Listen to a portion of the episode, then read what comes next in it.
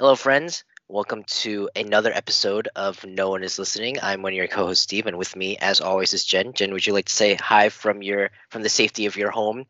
Hello from the safety of my home. Uh, we're coming from you, not live, but we're coming at you from our our respective homes. Uh, I I, I don't think people know we live in the same town too.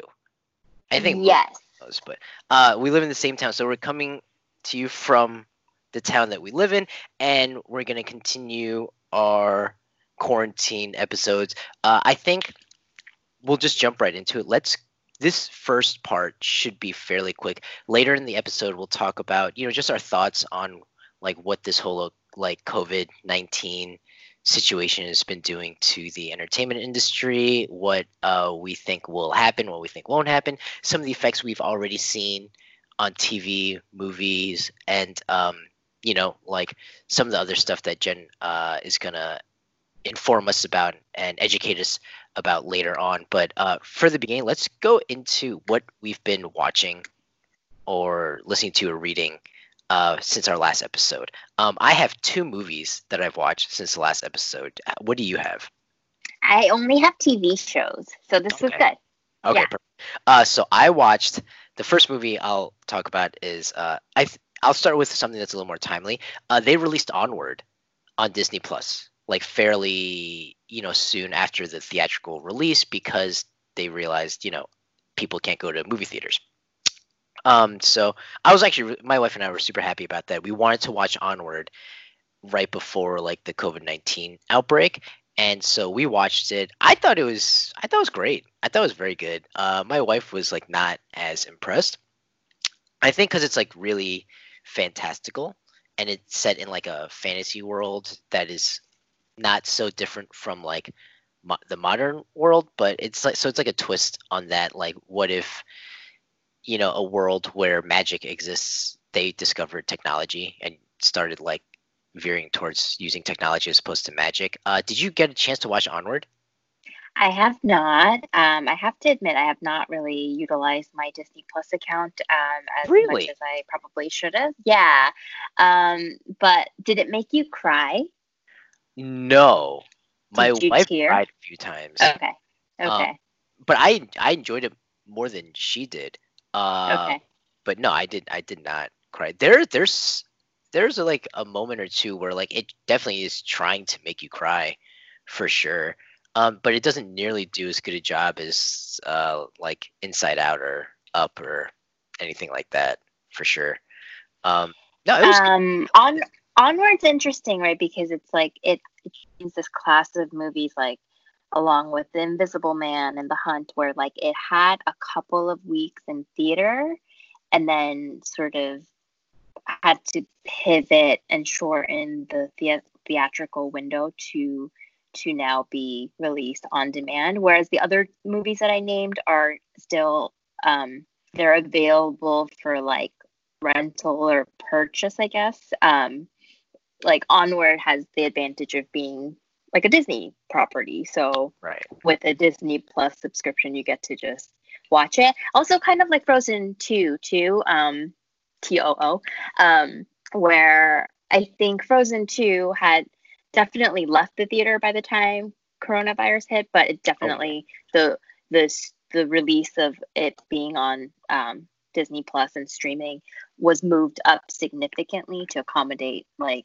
these times. Oh, for sure. Um, I wish that I wish that we could get a sense of like how many people are watching certain things um, on streaming. Just just because I think it'd be interesting to see like um, like how many people are actually like watching these things as they hit these like platforms, um, especially the movies that were supposed to have like theatrical um, releases. Yeah, no, I agree. It, maybe it's because like I've spent maybe it's because like YouTube has been a part of my life for the past like 20 I don't actually I don't know. Maybe it's like 15 10 years or whatever. But um I like like seeing the view count.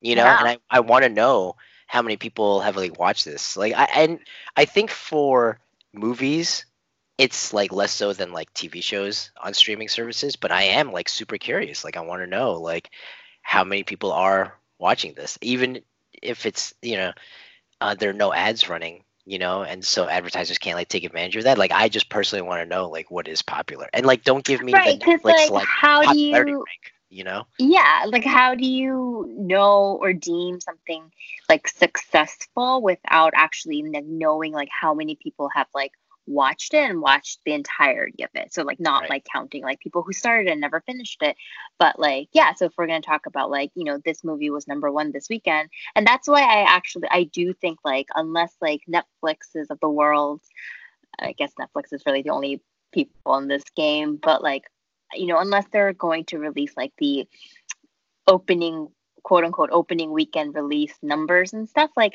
i th- that's why i really do have a harder time with like movies that are like released on netflix first because it just doesn't feel like this like same same game Yeah. as like something that like where it's out in the public and the amount of money it makes on like while it's out like is is a measure of its success. Like I don't want Netflix to just tell me like, oh, like 40 million people watched this. Like, but like really, but like what does that mean? Are you counting the people who like started it and like never finished it? Like what Right. what is your metric for that? And it's like so hard to um take that seriously. And in that sense, like I definitely understand people who are still very much out on um, you know, counting streaming as a legitimate platform for like movie distribution.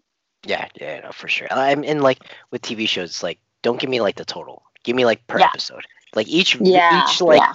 each like play, you know? Like each video, each like episode, like give me a view count. But anyway, um Yeah. so onward, good. You should watch it. I think you'll like I it. will watch it. I will watch it. I love Tom Definitely. Holland. Yeah, I, and his like somehow his charm manages to like manifest like even through animation. Um That's so nice to hear. yeah, yeah. I mean, because his voice is so like distinct, and you he doesn't he doesn't come across as someone who has a distinct voice, Yeah. but it it, it is. You know what I mean? It's Yeah. because there's like a a like a youthful maturity, but also Mhm, mhm. like a naivete about Mhm. it. Um, and he he like uh, he can manage the even though he looks like he's like obviously very handsome and like adorable and like jacked. His voice doesn't sound exactly the way he looks. You know, yeah. there are yeah, other people yeah. like um, you know, like Dave Bautista, the guy who plays Drax. He I sounds love. Yeah. yeah, yeah. but he sounds like the way he looks. Yeah. Yeah. You know Yeah. what I yeah. mean? And Tom Holland doesn't necessarily. I mean, don't, but don't you feel like Tom Holland, like, like low key, like, he doesn't. I mean, you you know he's jacked, but he's like low key jacked, right? Like he doesn't like Uh, when I well, think of him, like I, that's not right. what. Yeah, yeah. Um, I just I'm like I don't really equate him with like, oh man, like that's what you look like. But that I think that's because like he just like to me he just looks like he's so boyish looking. Yeah, right, right, right, right. Um, yeah. And then we can move on. Like I don't really need to talk about Chris Pratt. You know how I feel. yeah. Um, yeah. No, I, I, you definitely won't dislike Onward. You, uh, the Okay. worst you'll think is, oh, it's fine. Okay. Okay. worth That's- watching, that's- especially that's if you a already really- have That's a hallmark of a really good recommendation, Steve. eh, it's fine. The worst you'll think is, oh, it's fine. Okay. Yeah. Okay. What's some of the stuff you've been watching? Mm, so I have something that I started watching when it first came out like a year ago and I realized I had never finished it. So then I binged the rest of the Huh. season and it's Russian Doll. Do you know Russian Doll? yes, yes. I've heard. So I don't know. Like I don't know why, but like, and I also think like maybe I wasn't in the mood and I was just trying to watch it because everybody was talking about it when it was first released. But it's the show that's co-created by Amy Poehler and Natasha Lyonne, who I really love as an actress. Um, and it's about a woman who just keeps dying, and it's like Groundhog Day, and she's trying to figure out like what the heck is going on.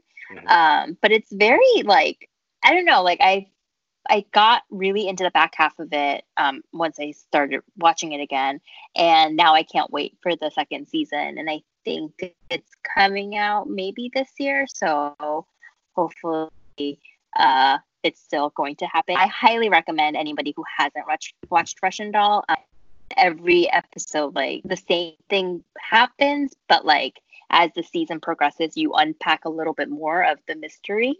Mhm, And it's just it's it's kind of just like a fascinating like way to story tell. And she's so good in it. Like Natasha Lyonne like is just like plays like a manic character but like she has like control over her mania and like i don't know like i just i i'm just like really blown away by her so um i highly recommend it Uh, two questions about Russian Doll. One, yeah uh, what uh, streaming service is it on? And two, Netflix. Netflix. Okay. it is on netflix yes Uh, the second one is um, how explicit is it explicit like at all? Is like is it like child friendly? Is it like teenager friendly? Is it like adults only?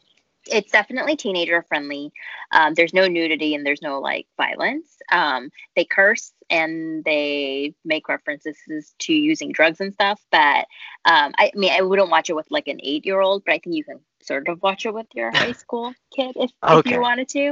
Um, yeah, but it's like it's literally like a half hour comedy, so it, it it's oh, it's a not comedy. like it's a comedy. It's I mean it's considered a comedy. So yes. Yeah, it, it's like six episodes, like 25 minutes each. Like you can binge it in like literally a day. Got it. Okay, great. No, that um, you got me sold on that. I mean, especially if it's 25 minutes, and you know that was a great elevator pitch for like the premise. So I'm Um I'm definitely gonna check it out. check it out. Um and before we move on, I have to say I did give Tiger King a try based Oh, on like the conversation we wait, had last Can we time. save that? Can we save that for the end? Um, not the end of the episode, but the end of this segment. At the end of this segment. Yeah, sure. Let's save that. Let's save that. Um, I'll, I'll go next to the last thing that I watched since our last episode, which is um, Hobbs and Shaw, the Fast so and did you so i'm gonna say something you when we were prepping for this you said you watched two movies and you liked one and you didn't like the other and you just told me that you like onward so i'm disappointed you did not like hobbs and shaw I did not. Did you watch it? no It um, bastardization is like too strong of a word. Like I don't. I'm not like offended by it, but it definitely is like a weird version of. Uh, it, it's like a movie that wanted to be like a Fast and Furious movie, but it kind of is because it, it it like exists in that universe, but it it it didn't get it like completely right. I, I mean, first off, the first thing that I didn't like about it was the runtime. It's like two and a half hours long, and I may be exaggerating. why is every why is every movie two and a half hours now like I i, don't idea. understand and it just like it was entirely too long entirely too long there's a there's an extra act there's like four acts and i don't know why there's you know it's supposed to be three acts right and you Mhm. can like manipulate it a little bit and you can be creative and if you're like a phenomenal director or screenwriter then you can make it feel like there isn't three acts but in general there's three acts and this has four this just has an extra act at the end and no reason i mean is it for the diehard fans who like No. live for this stuff No, it cannot be. It cannot be. And it just uh so it it's just it's like I I mean, I'm okay glad I watched it. not a fan yeah but no, I would never watch it again. And that's not Why to say it's a bad didn't you? You're a huge fan of the Fast and Furious series, right? love, Why love didn't series. you end up watching this on um in the theater, or do you normally not watch these in No, the I- theater? I normally do. Mhm. And but um like it there there's something even about the trailers where it was like, oh man, this is, it doesn't feel the same. You know, it's a little watered down. And I think it like tries to be a little there's a part of the Fast and Furious franchise where they're like, okay, there's gonna be a suspension of like disbelief. Mhm. And you're gonna and we're all it's almost like we're all in on the not the joke, because it's not like corny. I mean it, it is a little corny, but like we're all I guess for lack of a better term, we're all in on the joke, right? Yeah. That this is not fiction. This started off as like a movie about like people who steal like DVD players, and now they're they just turned into like superheroes that Mhm. are Yeah. like, superhuman car drivers. You know what I mean? Um, and yeah. so there's like a suspension of disbelief, here. and then but then this movie it doesn't play on that at all. You know, it's just like a James Bond movie, but even more unrealistic. It takes the unreal. It only takes the unrealistic parts of the Fast and Furious franchise without the whole, um, like history of it. And I say history because I'm trying not to use the negative connotation of, or I'm not trying to use the word baggage within like the pejorative. Yeah, there's, yeah. There's like a there's like a positive baggage there, you know. Do you feel like um as the movies have become more popular and increased um in like, you know, as it's uh as the sequels have come out and stuff, like it's moved more towards that where you're taking more um like obviously what brings people back are like these like in- insane and incredible like action sequences and just like everything that like people love about these movies like it's constantly upping the ante so like it can't help but be like more and more ridiculous and more and more like unbelievable in this in that sense or is it because like this is sort of operating on a um you know like a world that is within the Fast and Furious franchise, but also like a little bit outside of it. Like, what's the difference here with this movie versus the ones that are in the series?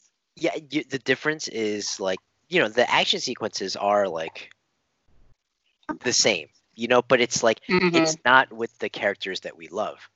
You know, so when we see our our friends Mm. Yeah, doing it got in it. Fast and Furious movies, it's like, oh, that's so crazy! I can't believe he did that because I know where he came from. He was eating a tuna salad sandwich like in Yep. L.A. just a few years ago. Mhm. You know, and either he yep, was an yep. inspiring, uh, like he was an aspiring like FBI agent, or he Mhm. was like just an auto mechanic. And look at how far they've come. This is like it's specifically like the fact that it's two characters who are introduced really late, so there is no realism with them. Like they came in as like character these like you know quote unquote characters, like capital C characters, and they just continue to be those characters. Whereas when you see like Yeah. Vin Diesel or um you know Tyrese or Ludacris doing things like oh I remember when he was just the guy who like ripped CDs like that character Mm-hmm. you know and Mhm. it's like it adds a, there's an extra layer of whoa or like uh, like uh an extra like degree of difficulty in pulling off a stunt where it's like oh wow I can't believe that guy can even do that that's crazy Right. Right. Okay. Yeah. Okay. So I yeah I didn't it it it just didn't have a harder soul like the other and that's a really weird thing to say about Fast and Furious movies you know like I understand but I feel like say, I but- feel like it like has heart and soul because that's what people love, like the family aspect of it. And they're just like, um, like it's the characters that you've grown. So I totally get it. Yeah I, and I think it helps with the fast movies where it's like they clearly besides like The Rock and the other male actors like uh everyone did seem to thoroughly enjoy each other's company I, I think you know Paul Walker being at the center of that Mhm. um, and Mhm. so you it like bleeds through you know to the performances so so yeah Right. I, I, I i'm not saying it was a terrible movie but uh i would i like unless you are a huge like idris elba or vanessa kirby fan like there's no need to watch it i think Okay, that's great. One of my friends texted me and was like, I just watched this and I thought it was great. So that's so interesting to see that there's two very, very opposite opinions of this I mean, one I- particular movie. I wouldn't. I would. I would never. It's not like I didn't think it was so bad that where I'd be like, wow, if someone like that, like Yeah. I don't, they have good taste, or um, I wouldn't like judge someone for for liking it. There are Yeah. parts of the movie that are likable, but I guess because I was expecting it to, I, I, the standard I held it to was not like just an action movie. It was um, like a Fast and Furious movie, you know. Uh, Yeah. And so I, I think if you like action movies, like if you watch any action movie, then you will probably like this. But I don't really watch a lot of action movies. Okay. Yeah. All right. Well, you know what? If I have some time to kill, two and a half hours precisely, um, I will watch it. But I'm I have so many I have so many things to watch, so I'm not sure. It like literally goes in the back of my list. All right. Uh, what what are some other TV shows that you've been watching since since last time? Um, yes. So I have um, two that I'm both sort of one I'm a little bit further into than the other, but um, one of the shows is on Hulu and it's called High Fidelity. It's a remake of the oh yeah yeah, yeah the, the John 1990s. Cusack, right? Yeah. Mm-hmm. Um, but John Cusack's character is now played by a Zoe Kravitz.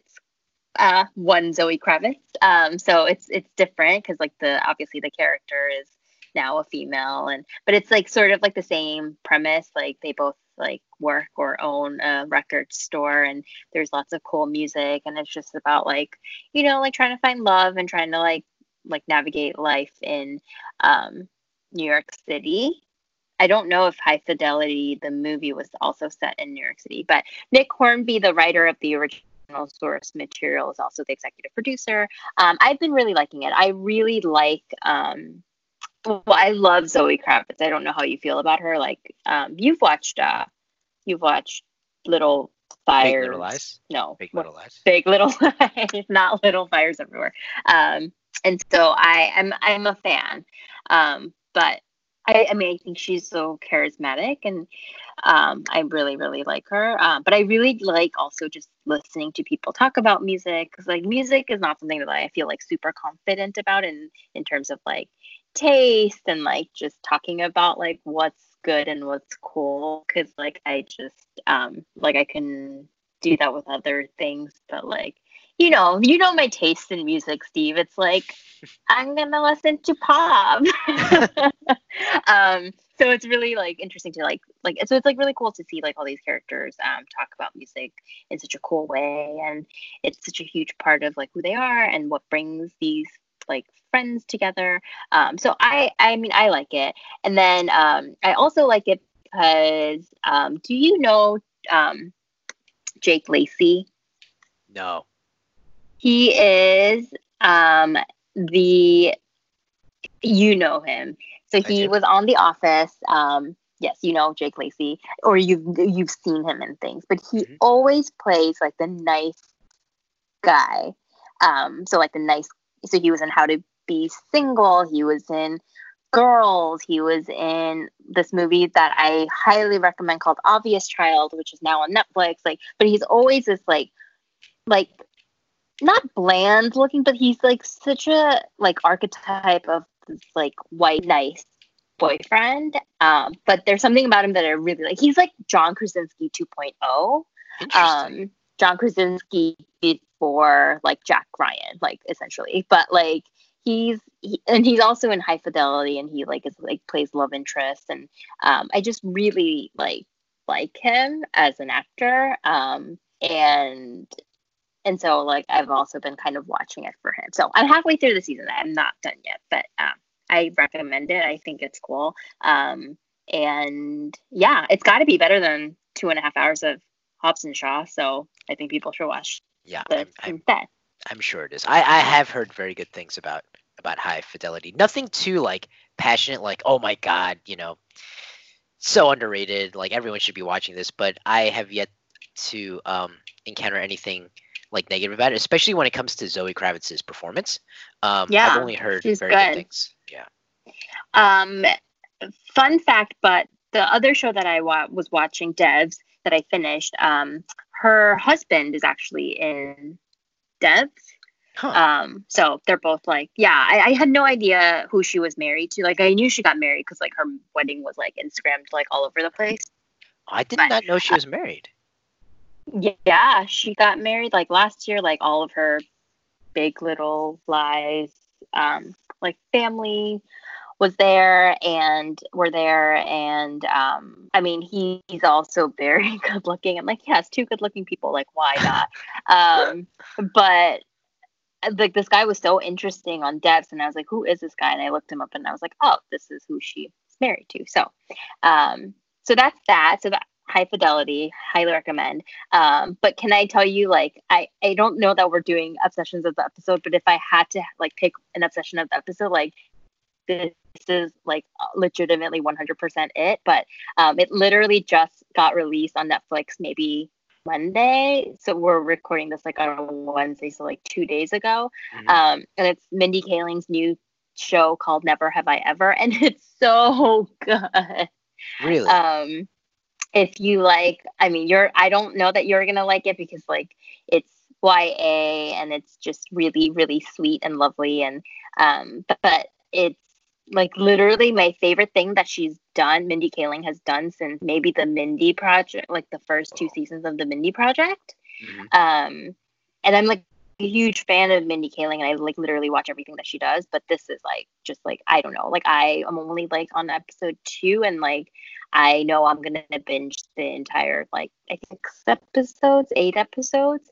Um, and this I don't think is a spoiler alert, but the entire like it's about a 15 year Indian girl, kind of like modeled after her life, and um, the entire show is narrated by John McEnroe, the tennis player.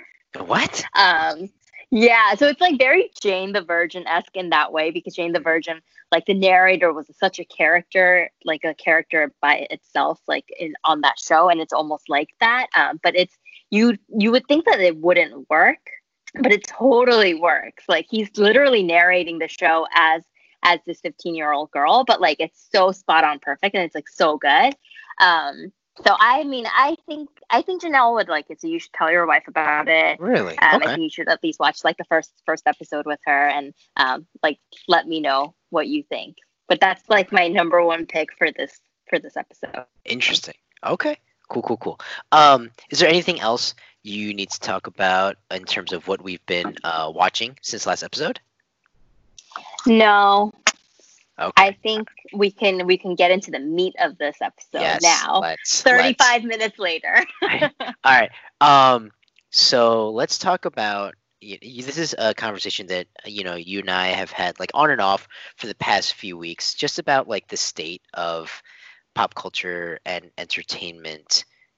You know, with you know the whole COVID nineteen outbreak, and you know, um, I think one thing that we noticed was how TV and movies were reacting very differently to kind of uh, the whole situation, right?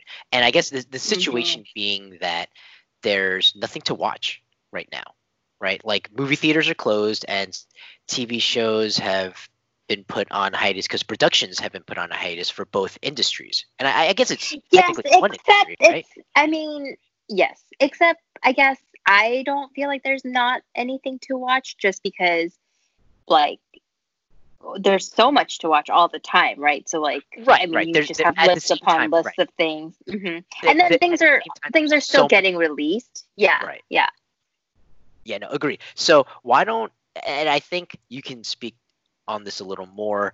Um, but I think the thing that we noticed was it, when it comes to movies, right? So like you know we started off talking about Onward, and I think that's you know a great segue to this point, which is that with Onward, you know, like you had had mentioned, you know, to a lesser extent Frozen 2, but you know these movies got released, they had theatrical releases, and then they were immediately put on demand. But now that movie theaters have been shut down, um, there's nothing to release on demand that has yet to make its theatrical release. So a movie like Black Widow, you know, instead of Disney saying, um, excuse me, instead of Disney saying, "Oh, we'll go ahead and just release this on Disney Plus," they've just delayed all movies that have not made its theatrical release yet have been pushed back and delayed. Whereas with TV, um, if it's done, you know, like the example you and I talked about was The Last Dance on ESPN about uh, the Chicago Bulls and their 1998 season. Um, ESPN was like, we got to move it up. Like, we can't wait. We should, you know, while there's, you know, nothing, Like eyeballs in front of TV. Yeah. Yeah. people are still stuck at home. Let's release it right now. And I think that's like really interesting that TV and movies have gone two totally different directions, and it makes sense because of things. I like mean, that totally makes sense because of like, if you can't get butts in theaters, then yes, it makes sense to to push out releases as much as possible. But if people are going to be sheltering in place at home, then then yeah, like let's just put out all of the stuff that was already going to be in the can or was already in the can and like ready to be released, but like do it in a way, do it during a time period where people are hungry for content and hungry for, um, and they can't go anywhere, right? So, um, have you um, have you been tracking like how well The Last Dance is doing? I haven't really looked at it, but I can't imagine that it's not doing well. Yeah, it's definitely it's I think ESPN's like top rated non live sporting event. It pulled in I think the first episode was like 6 million people, which for Yeah. ESPN is like huge. You know, Yeah. for something that's like not a live sporting event, it's just like I wouldn't say quite astronomical, but it's definitely like their most watched like non-live sporting event in an incredibly long time, if if ever.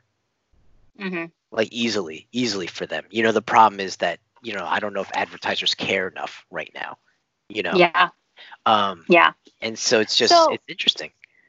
It is interesting. Um, let's talk about the movies for a little bit, or the movie industry for a go little bit. Um, so Do you want to I talk mean- about AMC and Universal?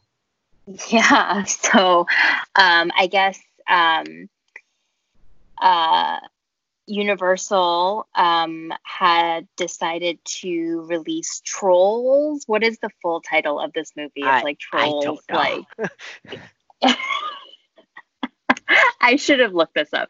Um, Trolls World think- World Tour, something like that, right? Yes, that, But, yeah, um, World Tour. That's right. So instead of, you know, being so the trend that we're seeing right now is either these big movies being delayed indefinitely or delayed to a much later time frame. Um, and I think, you know, just to hang on that point a little bit, it's not just the United States movie theaters being shut down. I think the fact that China has made the decision to shut down movie theaters during the outbreak and stuff, and they are a huge marketplace for all of these movies and the movies that like um like the Hollywood um Hollywood movies essentially. And so, you know, I think that smaller films, you know, have had on demand debuts and stuff like that, but the bread and butter of the, these big blockbuster movies are always going to be getting people's butts in those seats, especially like on opening weekends. So instead of, you know, moving forward and releasing movies as they were planned and releasing it the way that Trolls did, which is just to release it on demand instead of delaying it, um, most of these big movies like Black Widow, Mulan, A Quiet Place, um, the James Bond movie that I can't seem to remember the name of. Like, is it Never Say Never? Is it Never Dying? What is it? Um, but you know what's also interesting is like it's not even movies that are like being released this year. Like if you look at the entire Marvel slate, everything has shifted from like um, a half a year back, which is so like insane to me, but makes total sense because they've always had this plan. Um, so you have to sort of work within within like the the general plan that you had had. Um, but like all these like when I look at the list, like it it's just weird to me like how not only are movies being released that were supposed to be released this year are like either moving to later in the year or like even next year but like even movies that were supposed to be like like released 2021 are going to 2022 so there's just Yeah. going to be like such a backlog of um movies that are going to be released much much later. And like nobody's really thinking about like okay what happens when there's a second wave of all of this and we have to like Oh, be sheltering in gosh. place again? Like who the f- who then who knows right? Yeah, um yeah. but to go back to trolls and amc so essentially what ended up happening was um, universal took a gamble just and released trolls on demand. And it turned out to be this like gigantic success because i think families are just dying to have some sort of family friendly entertainment um, that they can put in front of their kids because their kids are home all day and they're with their kids all day. So it literally pulled in like a hundred million dollars in revenue through digital sales alone, and that's insane. Like it's so insane. Um, or maybe it's not insane. I don't know what the first trolls did, but it just seems like such a big number. And so as a result, like you know, the NBC Universal CEO was like, you know, as soon as theaters reopen, like I we're gonna release movies in both formats, so in theaters and um, in digital. Um, and like AMC, the president of AMC was like, "This is unacceptable. It's so disappointing." And literally, they were like, effective immediately amc will no longer play any universal movies in our theaters and it was and it's just like what are weird? you saying man is it weird that i kind of get it though like oh his, yeah i com- i like, completely get it i'm not saying i agree i'm just saying like i like i get why he's upset yeah. Well, the thing is, like, both have huge things, huge stakes on the line. And, right. like, I, to me, when I first read his statement, I was just like, oh my gosh, this guy is having like a, like, just being a brat or like having a breakdown, like, publicly. Um, and, like, to me, I was just like, uh, I feel like AMC is not in the place of having a leg up in this. Um, but at the same time, like AMC is the largest cinema chain in the US. And, you know, losing access to AMC theaters is going to be a really big blow for Universal's like big upcoming films, which include your favorite Fast and Furious. So, right. um, so to imagine that, like, if you wanted to go see Fast and Furious, like, you oh can't go to an AMC theater. You have to like seek out like a different theater. Um, and like Steve, like we don't have a ton of choices around us that's not AMC. Like let's face don't. it, we don't live in the city. We don't live in, you know. So it, it is I get it. Like he's talking the big talk, but I, I still think he he he has some clout. Um and but for Universal, like I get this I guess I get this too. I just don't know if this gamble is going to pay off because I feel like this success is not translatable to when we are back in theater. But I guess it doesn't matter if you're splitting the if you're splitting the revenue between, you know, theater and on demand. Like maybe you would ma- be making the same amount, um, and it doesn't really matter like where you're making the amount as long as like from both rev like both streams of revenue you're making making that money. Um, so like it's just interesting, but it's like it, it, i'm just like is this going to be the future where movie theaters are increasingly going to feel this like threat and competition from demand that like that this world that we live in has now created um so i don't know yeah. i don't know yeah i mean I, I i think it's tough it's like it's hard to say i you know sympathize for a dude who's like the CEO of like a publicly traded company, right? But it's like yeah. at the same time, I, I, eh, thinking just as like a moviegoer, um, I like that I have to go to the theater to watch like a movie. Like I, I, but in, I, in some respects, I don't want the option to watch it at home.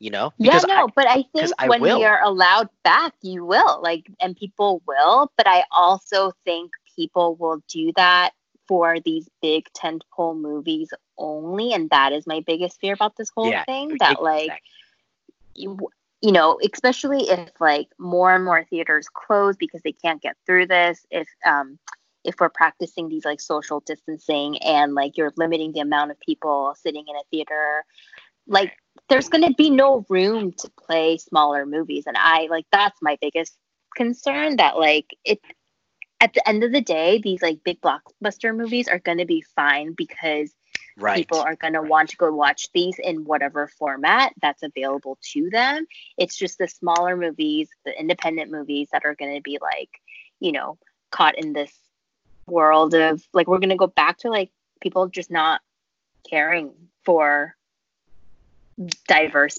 palette of stories. Yeah. Um, and it, it was like hard then, enough, right? It was hard enough for these mm-hmm. small movies in the current climate of like movie making and profit margins and return on investments but you yeah. add the the added degree of difficulty of like now the fact that like the like like not theaters but um uh pro- production companies now have to be like well is this actually worth making? Green lighting yeah because yeah, it's not going to make money yeah.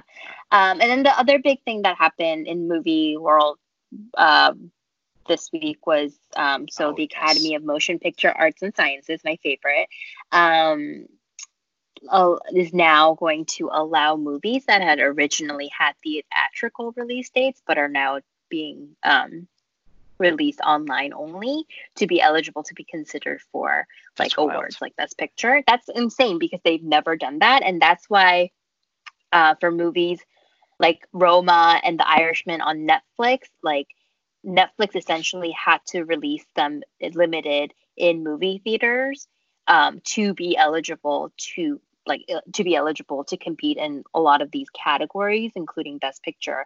And what this effectively does is that mm, like that's no longer the case. So ev- so you know what? Best Picture nominee 2021 Trolls like I was just Tour say. because you know like If it's um, the only movie released between now and then, doesn't it by Yeah. de facto win? Yeah.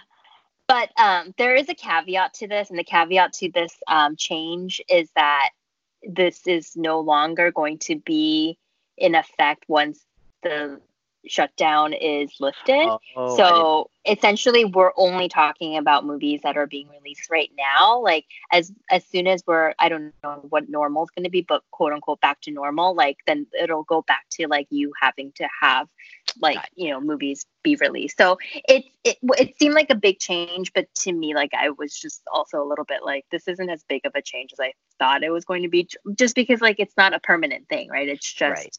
Catering to the circumstances like currently. So, but it's none- nonetheless like for uh, you know an academy that's yeah, it's increasingly becoming more diverse and more younger in terms of its makeup of the people that uh, make up the academy. Like this rule is is has always been so, um, in my opinion, like a little bit antiquated. Um, but here we are. Here we are. Um, you know, agreed. I mean, here we are, right? And so, you know, that that kind of is, you know, what's been going on in like the movie industry. Let's talk a little bit about about TV, if you will. Yeah. So I Um, feel like you know more about the TV industry than I do, but you have more thoughts. Oh, you before we move on to TV, I will say what I like cannot wrap my mind around is um like on the financial side of things, right? Which is that AMC has said, you know, they have zero revenue coming in for like weeks, months now, right? But uh, Mhm. and you know, shock, uh, shock, st- shares like stock prices have reflected that. But in the past week, it's like jumped, and I cannot. I wonder understand. why. I have no idea, and I don't know. I, I, I'm not. I don't want to speculate. I don't want to even try to guess. I'm just saying it's noteworthy that they have zero revenue coming in, and they're super pissed at Universal. But stocks have risen in the past week, so it's just something to keep an eye on. I guess Hmm. something you and I can note. Uh, not like I don't want to turn this to like a finance podcast, but like just something Yeah. like maybe if there's something in the tea leaves, you and I can just keep an eye on that. Plus, you know, in conjunction, you know, looking through the lens of like news, you know, for for next time. But just something to keep an eye on. Um, Yeah. going transitioning over to TV. Um, you know, you'd ask me how many people have, have watched The Last Dance, um, and that is something that I think I like cannot recommend enough. Have you been enjoying The Last Dance? Yeah. So, so Hell yeah. okay, so here's my next question, right? Uh, is the and this is something I, I asked you before, but I told you I I asked you not to answer until we started recording because I wanted Yep. to not know. Would you have watched or have been interested in The Last Dance had like COVID nineteen never happened? Like if there was really Yes, because two things about me, Steve. One, I do not particularly enjoy sports, playing it or watching it, but I love like the type of like documentary. Like they're so compelling. Wait, Uh, Jen, um, could you could you back up? I don't know if this will show up on the podcast, but I, on my end, you said I love, and then it like cut out a little bit. Could you could you Oh tell? no, yeah, I love um like the thirty for thirty like type Ah, documentaries um and i love multi-partner doc- documentaries um so when and also like uh i i mean i i remember michael jordan and scottie pippen and dennis rodman and like that era of the bulls and i almost wanted a bulls starter jacket but instead i went with the knicks um so I was really into it. And I like know nothing about Michael Jordan. Like I don't follow him anymore. And I don't know I, I guess I don't really know a lot about him. So I, I have been really, really enjoying it. Interesting. Interesting. Okay, no, good to know. Yeah. No, I I think um it is super interesting that, you know, like it the TV industry has taken the exact opposite stance of movies, which is that hey, if it's finished, like we can get eyeballs now. Like there's less competition now than before. The only competition is like legacy stuff or stuff that's already mm-hmm. been out. You know what I mean? But yeah. I think you know the the the the common thread though is this hunger for new content that families and and it doesn't have to be family. It could just be like you know people who are single, people who live alone. Like they're hungry for stuff, even though there's stuff they haven't watched for whatever reason. I don't mm-hmm. know if it's like a psychological thing, but when it's new, it's like, oh, here it it almost harkens back to the days when we only had three channels. You know, where yeah. because there's so little production going on, when something is released, it is something that a lot of people can watch almost like together, even though you're not watching it like physically together.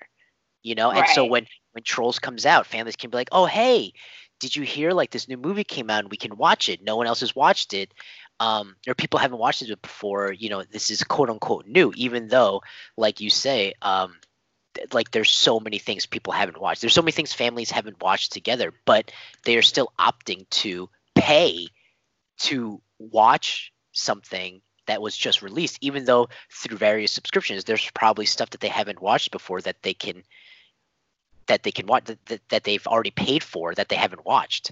Like, I just think that's fascinating. You know? Yeah. I mean, I think desperate times calls for desperate measures, right? And like, if you're stuck with these kids and um, you're literally just trying to keep them entertained and stuff, like, what is 20 bucks? What is five bucks to like, you know, either buy or rent things or even subscribe to things that you would have never subscribed to? So mm-hmm. totally get it. Yeah. So I'm like really curious, like if this, because I, I I feel like at least in terms of uh television, and I know like ESPN is not network television, it's it's cable, but if the success of that leads to any other trends in the next few weeks, or you know even maybe as far as the next few months, depending on how long these like stay at home orders like last you know, if there are mm-hmm. any like, um, like I, I, I don't know if you know this off the top of your head. I certainly don't. But you know how SNL's been doing like SNL at home, like at home skits. Yes. Like I yeah. wonder if people are watching SNL more or less. You know, um, like ever since like the stay-at-home orders. So I'm just curious. I, I don't know off the top of my head. Maybe we'll have we'll look into that for next time. But I am curious like how that how that's going. But I think that's a little different because with SNL, it's like being produced during this time so the production value is much lower than normal as opposed mm-hmm. to the mm-hmm. last dance which is like it was produced beforehand so the production yeah. value is like just as high so you know just something to look out for in the future i guess yeah i mean i think um I, I, I, you know, I literally watch SNL every week. Um, I'm like the only person I know that does. Um, and like I didn't, I have not loved the SNL at home episodes, not because I think I like I just think they they just weren't like that funny, but like there were true moments of pleasure, like when Brad Pitt played Dr. Anthony Fauci on this week's episode. It was very very good. Um, but it's very interesting just to see like how quickly people have adapted and like what what's been happening like you know all the late night shows are still happening, but like it's literally like, you know, done through Zoom and Skype and like right. obviously like the quality is like not there and there's buffering and sometimes what guests will come on and like and there's like even us too, like it's different from talking face to face, like doing this, right? So there's always this like awkward, like, oh, sorry, I'm talking over you. Like I can't right, read your right. expression, like, and it's like it totally shows on these shows, um, on these like late night shows. Um, but I I was just wondering, so like, You know, like when the writer's strike happened, like in 2007, there were Mhm. a ton of like cancellations, and um, you know, obviously seasons were cut short. But like, like I just don't know what the immediate after effects of this will be. Like, I think on one hand, um, besides for some TV show seasons getting cut short a little bit, um, this is sort of the period where they would be going on hiatus anyway. And I'm just strictly talking about like network TV shows Right, because right. like obviously like streaming shows have like very varied schedules. But Mhm, mhm. you know, what you were saying also like there's just so much content and like, you know, um there's so much content that's been made and produced and like TV studios and networks are, you know, like racing and falling over each other to release these things and really truly take advantage of this time of people sitting in front of their TVs watching stuff. But is there going to are we going to see a gap where we're not seeing content any new content anymore because Hmm. because now the the halt in production is going to catch up to you know real life um i just i'm curious about that aspect um you know like i think a lot of tv shows go back into production like you know in the beginning part of the summer or like midsummer and if we're still doing this or practicing some forms of social distancing like how are they going to film things? And how like then then it just like we're not going to have the traditional september fall like releases anymore. So it just i think it's going to be like really interesting to um to see what the huge ramifications of this time period is going to be i don't know if you have thoughts on that Yeah, no, I, I, you know, my the only thought I have is like I do wonder if there are any studios that are holding on to things right now. mm-hmm. Um, Mm-hmm. and if they are, it's not going to be. It's it's probably going to be mostly documentary style as opposed to sitcom or hour long dramas. You know, and I think we'll see a lot of that because that's stuff where you just cut up footage, you know, and like do interviews and stuff. yeah So I, I do wonder if we'll see more like documentaries as opposed to you know like produced um, yeah like television shows. I think TV in a, an odd way with the whole like streaming wars is a little better suited for the coming times than like the movie industry. You know, the the movie industry there's no it's not competing with itself. It's competing with sports or it's competing with, you know, um, other things that grab your attention. Whereas with TV, it's like these platform wars between, you know, network, cable, streaming. You know what I mean? And so Yeah. I feel like TV has had to adapt as an industry in general has had to like I think of how much the TV industry has changed from now and like five ten years ago.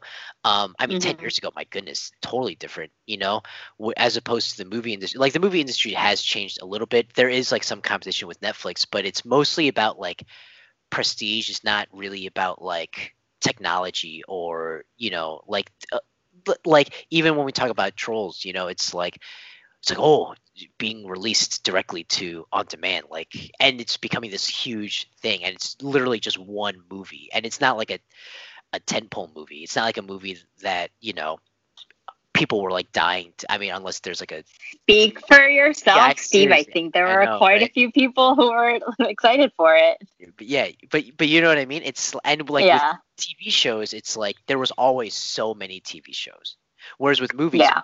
it's like it's literally if you really wanted to get millions of people to watch you had to be strategic about like what weekend you released it you know Right. so you had to like stagger the schedule whereas with tv it was like who cares about the release like just release it and if people don't watch it now they'll watch it in a year you know Yeah. and so I, i'm i mean and that's not to even say like i have thoughts i have predictions i just think tv in general we'll look back at it and like maybe not even notice it'll be like a blip Mm. where like oh yeah there really wasn't anything to watch that was brand new that there wasn't anything being released but there's always something that i haven't there's always stuff that i haven't watched you know that i can Whereas yeah, and movies, that's why I think the true like the that. true winners of all of this will be streaming services, right? Because yeah oh, um sure. it's no longer about like there's so much content everywhere that like you know, like this is really a time for people to re to either revisit the things that they like want to watch and have loved watching and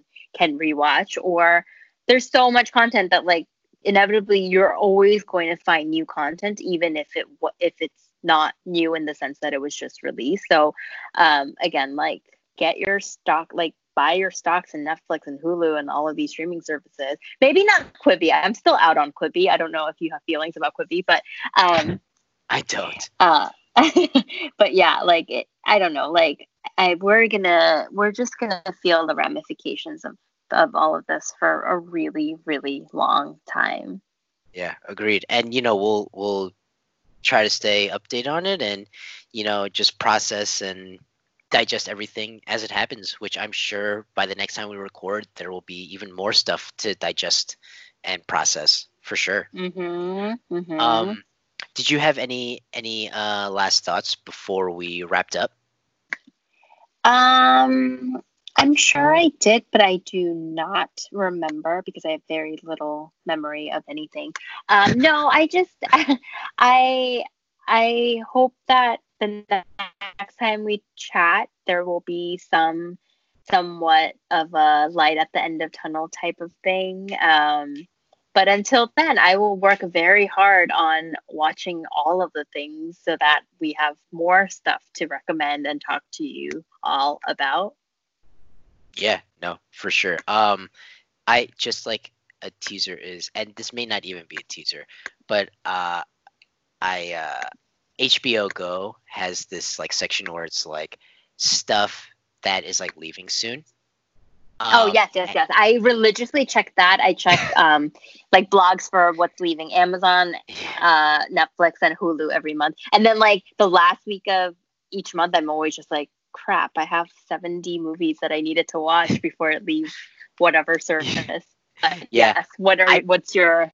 I find that to be like actually more effective than like here's what's coming. Um, so I don't know yeah, why. Yeah, I'm like, it's so stressful. I need to watch Godzilla King of the Monsters before it leaves HBO. I think I have like. Is two, that the Millie Bobby Brown? Yeah, yeah. I think. Yeah, you either have to watch it tonight or tomorrow, right? Because May first is like Friday, I think. Yeah, I think May first. Um, so I will be watching that in the next few days, and I'll tell you what I think. Let me know. Yeah. Um, so yeah, with that, you know, thanks everyone for listening. Hope you guys are staying safe. Remember to rate, review, subscribe on iTunes. Um, Jen, you want to say bye until next time? Until next time, guys, stay safe and watch lots of stuff. That's right. All right. Take care, everyone. Bye.